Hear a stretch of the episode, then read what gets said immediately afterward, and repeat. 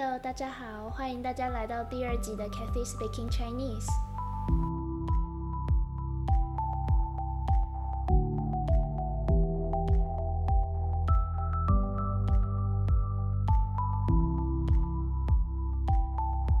今天要跟大家分享的主题是台湾的早餐店。不知道大家有没有吃早餐的习惯呢？我想应该很多人都有吧。对台湾人来说，早餐更是生活中不可或缺的一部分。那究竟早餐对台湾人来说有多重要呢？其实，仔细观察台湾的流行音乐、影视文化，还有生活中的对话，就会发现早餐其实占有很重要的地位。在我好像国小还是国中的时候，卢广仲有一首歌就跟早餐有关。在我第一次听的时候，真的觉得天哪，这个人也太有创意了吧！然后还有周杰伦的《等你下课》的歌词中，也描写了男生帮心仪的女生做早餐的场景。那最近喜剧演员伯恩也有一首歌叫《早餐店阿姨》，这首歌呢，我真的推荐大家要去听，因为真的太贴合生活，太好笑了。总之，早餐文化在台湾是真的很盛行，什么种的早餐都有。不管是西式、中式还是台式的早餐，都很容易找到。我想，这是生活在台湾的小确幸之一啦。所以今天这集的内容就要跟大家介绍，在台湾可以吃到什么样的早餐，台湾人最常点的早餐，关于吃早餐这一件事情的有趣现象，还有我想要推荐给大家来台湾一定要试试看的早餐。那我们就开始吧。所以在台湾可以吃到怎怎样的早餐呢？早餐的种类真的应有尽有，有选择障碍的人在看到菜单的时候真的会心很累。那简单的来说，就有西式早餐，但是台呃在台湾我们所谓的西式早餐其实就是美式早餐，不包含英式早餐。所以这些西式早餐包含了像是培根啊、炒蛋、各种烤面包、火腿、咖啡、牛奶麦片等等。那中式早餐就有清粥小菜、油条、烧饼、包子、馒头等等基础品项，再加上一些额外的配料，就此延伸出各种不同的吃法。如果口袋比较深一点的话呢，可以去早上就开始营业的港式茶楼，里面的早餐听说非常精致又到地。台式早餐里面最有名的就是蛋饼了吧？还有台式饭团、挂包、米浆、咸豆浆。如果你是很早起的人的话，那我会推荐你去一些传统市场，在那里可以吃到牛肉汤、面线、肉羹汤等等。那以上举的这些台式早餐的例子，都是大家比较耳熟能详的。但是我个人觉得，台湾的早餐店文化在这几年来改变了很多。以上举的那一些早餐的例子，越来越难找到了，我觉得啦。当然，我呃我自己认为多样化是好事。不过有的时候还是会比较想要吃原汁原味，没有任何五花八门的食材的早餐。那这边插一个题外话，我个人呢是绝对不点那些品相名称太华丽的食物跟饮料，因为我觉得踩到雷的几率超级高。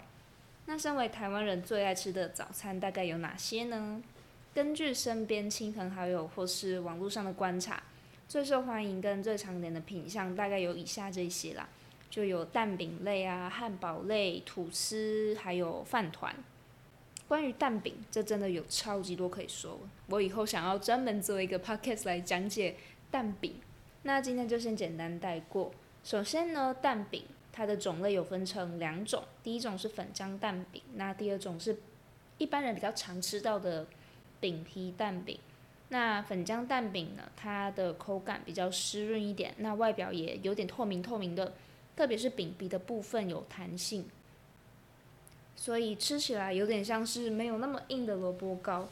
我其实不是很喜欢粉浆蛋饼，因为我总是感觉很像在咬橡皮筋，所以我都比较喜欢吃另外一种的饼皮蛋饼。因为这种蛋饼啊，它可以煎到表面微微的焦，酥脆又不柴的口感我非常喜欢。然后蛋饼的经典口味啊。其实我们在讲口味的时候，就指的是蛋饼里面它加的配料。所以这些经典的口味有原味，就是什么都不加的；还有尾鱼、玉米、培根、酥排、熏鸡，还有洋葱。但是呢，我有的时候会请早餐店阿姨帮我克制化超级丰富的蛋饼，所以每次都能吃到菜单上没有的品相，我觉得超级幸福的。所以跟大家推荐一个小 pebble，如果你想要吃到非常特别的早餐，你可以想办法跟早餐店的阿姨混熟。那说到汉堡的话，最经典的应该就是卡拉鸡腿堡了吧？卡拉鸡就是炸鸡排的意思，因为它的外表就炸到酥酥脆脆的，所以吃起来会有咔啦咔啦的声音，所以才叫卡拉鸡。那对我来说，最有罪恶感的早餐组合就是。卡拉鸡腿堡配大冰奶。我以前国中的时候有一阵子早餐都这样吃，所以那个时候的体重就直线上升，胖到人生的巅峰，还长了满脸痘痘。所以呢，真的不要太常吃这么油腻的食物，对皮肤跟身体都不好。吐司还有厚片啊，也是很多人大推的台湾早餐店的必点品项。所谓厚片，就是厚一点的吐司。那烤久一点的话，真的很好吃。大部分的吐司跟厚片都是甜的，可以抹巧克力、奶油、花生、果酱，也有咸的口味。但是我目前只有吃过香蒜的啦，香蒜的也不错吃。那以台北为例，早餐店吐司跟厚片的价钱大概落在新台币的十五元到五十元左右，非常的便宜。但是早餐吃这个不太健康就是了。还有一个我非常我个人非常非常喜欢的品相就是饭团，台式的饭团，跟便利商店卖的三角形的日式饭团不一样，它是圆圆的，有的时候是呃长形的圆柱体，那它吃起来真的口感非常扎实，里面配料也非常多。那我最推的就是紫米尾鱼饭团配米浆这个组合。紫米，它又称黑米，是糯米的一种，英文是 black rice。不知道大家有没有看过？吃起来的口感比一般的白米稍微硬一些，也有不一样的风味。我个人很喜欢。那米浆的话呢，它其实是呃冰的喝、热的喝都好喝的一种饮料。那饭团呢，除了米之外，最重要的就是里面的馅料了。这些馅料一般都有油条、香菜。卤蛋、花生粉、菜脯跟肉松，我相信这些食材应该对各位听众来说有点陌生，不过不知道也没有关系，先吃吃看再说，搞不好你会喜欢上这个味道。那跟饭团搭配的饮料有豆浆，还有刚刚讲到的米浆、薏仁浆，还有常见的红茶跟奶茶。我个人是没有很喜欢喝豆浆，因为。那我到现在都还会特别花时间去找传统的卖饭团的餐车，为的就是喝一杯塑胶杯盖装的古早味奶茶。但是现在我越来越少看到这种奶茶了，可能再过几年就看不到了，有点感伤。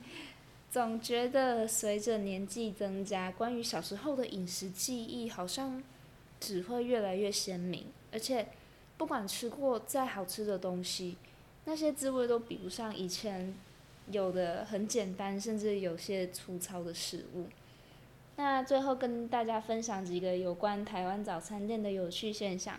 其实我不知道应该把这些称为现象还是文化的一部分。总之就是听到之后会让台湾人瞬间产生共鸣的东西，像是早餐店阿姨大冰奶帮忙买早餐之类的。不过我把打算把这些内容留到下礼拜再讲，那就这样喽。大家有机会的话要去试试看台湾的早餐店哦。那我们下礼拜再见，拜拜。